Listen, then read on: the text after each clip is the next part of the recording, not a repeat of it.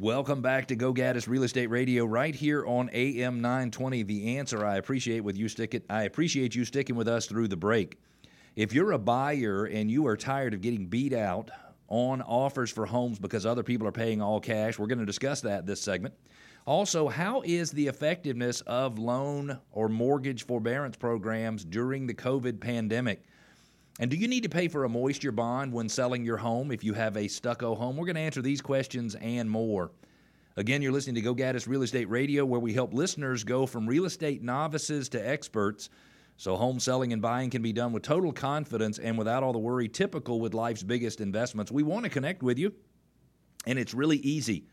Go to gogaddisradio.com, G O G A D D I S radio.com. You can ask questions, you can make comments you can push back. You can share ideas. You can also ask for your neighborhood to be featured in our neighborhood spotlight segment. And you can also subscribe to our podcast, which is available on all major podcasting networks. I do have a special guest in the studio with me now. His name is Abe. Hey, Dave. how are you, Abe? I'm good. How are you? Abe is a uh, client uh, and a friend. Uh, also, uh, he, he and his wife are friends with uh, with me and my um, uh, wife, soon to be ex wife. Um, and uh, Abe is a. Um, a professional, a sales professional in the IT world, uh, but wanted to learn a little bit about real estate, and so got his real estate license. And he has been working with us uh, over the last couple of months, actually a little bit longer than that, really probably over a year now, yep. that we've been doing some deals together. So, for those who are out there thinking about getting their real estate license, do you have any advice for them? Uh, I think this is an exciting field. Yeah. Uh, and I think the first and the foremost, you should have an interest in this field. Yes. Yeah. I mean, uh, so you mean even if you don't have an interest, you should have an interest in real estate because it's so right. important? Is that yeah, what you mean? It, oh, it, it is uh, important because you know you have to show the houses to your buyers. Yes. Oh, and yeah. it can be it can be torturing, and you got to have patience. Right. And uh, the patience comes with interest. I mean, if you have inclination and interest over showing the houses, looking at new houses, yeah. then it is not that painful. So that's so interesting. So if you truly care about helping the buyers, right. then whatever you have to do for them winds up being easy. That is correct. Is there anything about uh, being in real estate and working in real estate that is way different than you thought it would be? Uh, not really. No? I think uh, I am from my other profession. I'm in sales. Right. And the sales is sales. That's correct. Right. Yes. And so it has its own challenges, but there are so much, so many similarities between the two disciplines. Absolutely, right? absolutely. Well, will you stay with me for the rest of the segment? I've got to jump into a couple listener questions, but I'm awfully glad to have you here, and I'm awfully awfully glad to have you as part of the team. I know we're going to do more and more business together over the years, and you are a, a true professional. So if you're out there and you want Abe to help you buy your home, the easiest way to reach him is to go to gogaddisradio.com, G O G A D D I S radio.com. Got a question from Evelyn, A V E L Y N, Evelyn in Brookhaven. She says, We need to be able to pay all cash for a home because we're always getting beat out by other buyers who are paying all cash. What on earth are we supposed to do?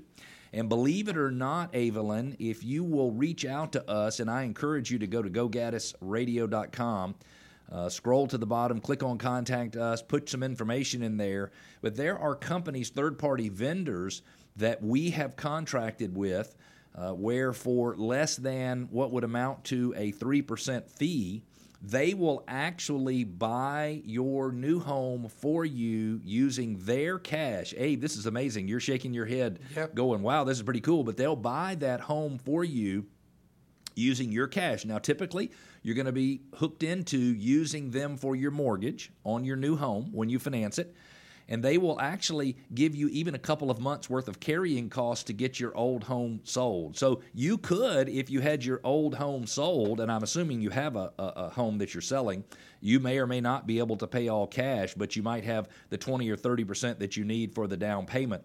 So reach out, and if you want, you can give me a call 770 497 0000 and I can help you understand which companies uh, do that here in Metro Atlanta and which are the ones that we think are the best. It's such a new thing. Um, Opendoor is doing in Atlanta. There's a company called Divvy that does it in Atlanta. Knock used to do it in Atlanta.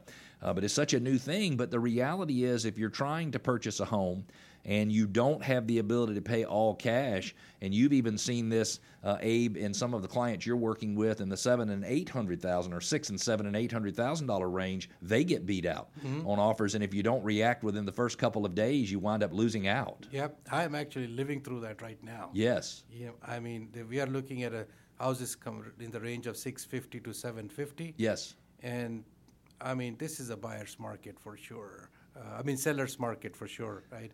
They're getting multiple offers on the same house, and we have not been able to successful. Although we are all in cash. Absolutely, which makes you, uh, which certainly makes you more desirable. A couple things that might be of interest to you.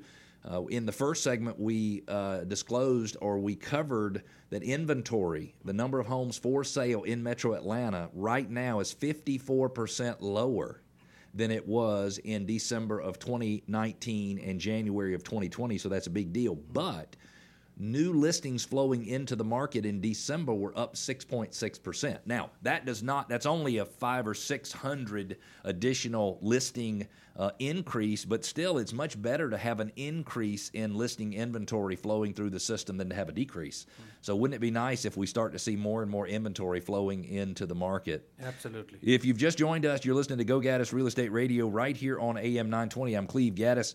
In addition to being the host of this show, I'm a full time real estate agent and broker with a team full of agents helping buyers, sellers, investors, and landlords make the best decisions whenever possible when buying, selling, or investing in real estate in Metro Atlanta. And we would love to work with you. You can reach out to us, gogaddisradio.com, G O G A D D I S radio.com, or you can just call us at 770 497 0000. If you're looking to sell your home anytime in the next three to six months, we believe you can sell your house for $28,000 more than your neighbor.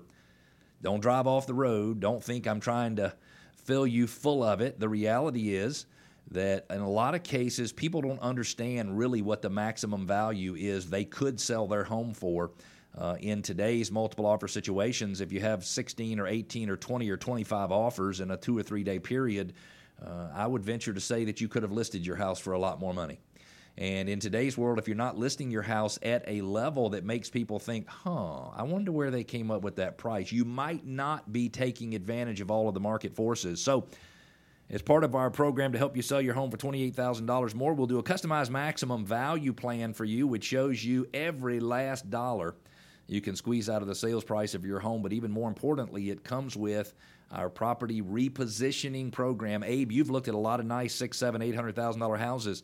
And in some cases, they could sell for that if they would just make a few minor repairs and cosmetic upgrades. You know, sometimes they could spend $10,000 on a $700,000 house and sell the house for $30 or $40,000 more because it would put it more in the position that the buyer was looking for. Do you agree with that? Yeah, absolutely. In fact, recently we saw a couple of houses, and right off the bat, I would have said, you know, get the deck pressure washed and the area under the deck pressure washed. I mean, these are the little small things. little things that the buyers look at. But it's not a little thing for a buyer. So if you're showing your home and the the deck looks like the last time you pressure washed it was 1967, um, they will have this feeling that the whole house is yucky and the whole house has not been taken care of. And so we offer what's called a rehab and refresh program, which is up to fifteen thousand dollars to invest in your home. We hire the contractors. We get the work done a lot cheaper than you can. And then, believe it or not, Abe, the cost is nothing, and you just reimburse us uh, the money we spent at closing. The last one of these we did was a home we sold in Johns Creek, Georgia. Probably would have sold for 450, maybe 440 and uh, we spent 16 17000 normally it's not more than 15 and we sold it for 505 so you don't have to be a mathematician to figure out how much more money the seller got out of that home. If you're interested in learning more about how to sell your home for $28000 more just go to gogaddisradio.com g-o-g-a-d-d-i-s radio.com and click on $28000 more. Jennifer in dunwoody Wants to know do we need to get a bond on our stucco home we're planning to list in a couple of months? And Jennifer, my answer for you a year ago would have been yes if it's a synthetic stucco home. My answer for you today is no.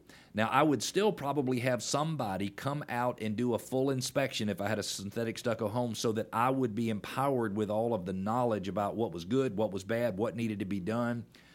We had a home in also in Johns Creek, in the heart of Johns Creek, over the last few months.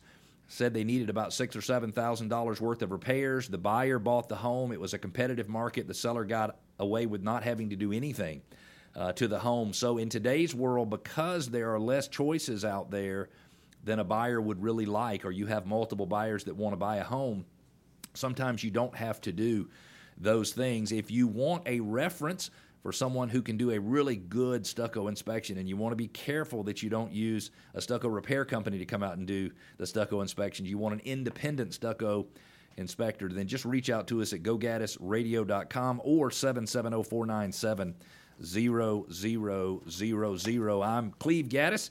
You're listening to Go Gaddis Real Estate Radio right here on AM 920, and I'm joined in the studio by my friend Abe. First time you've ever been in the studio with me. First time you've ever even seen the studio, right, Abe? That's right, Cleve. Hey, we've got a little article here from DS News which talks about the effectiveness of the forbearance program, and I just want to read you a little bit of this article. It's very interesting. Forbearance is where lenders allow you to miss payments and they either tack them on the end of the loan or change your payments or do a modification or something like that. But it says financial pain perpetrated by the COVID 19 pandemic has been gentler than it otherwise could have been, according to a newly released research paper from the business schools of Columbia University, Northwestern University, Stanford University, and the University of Southern California, due largely to forbearance programs.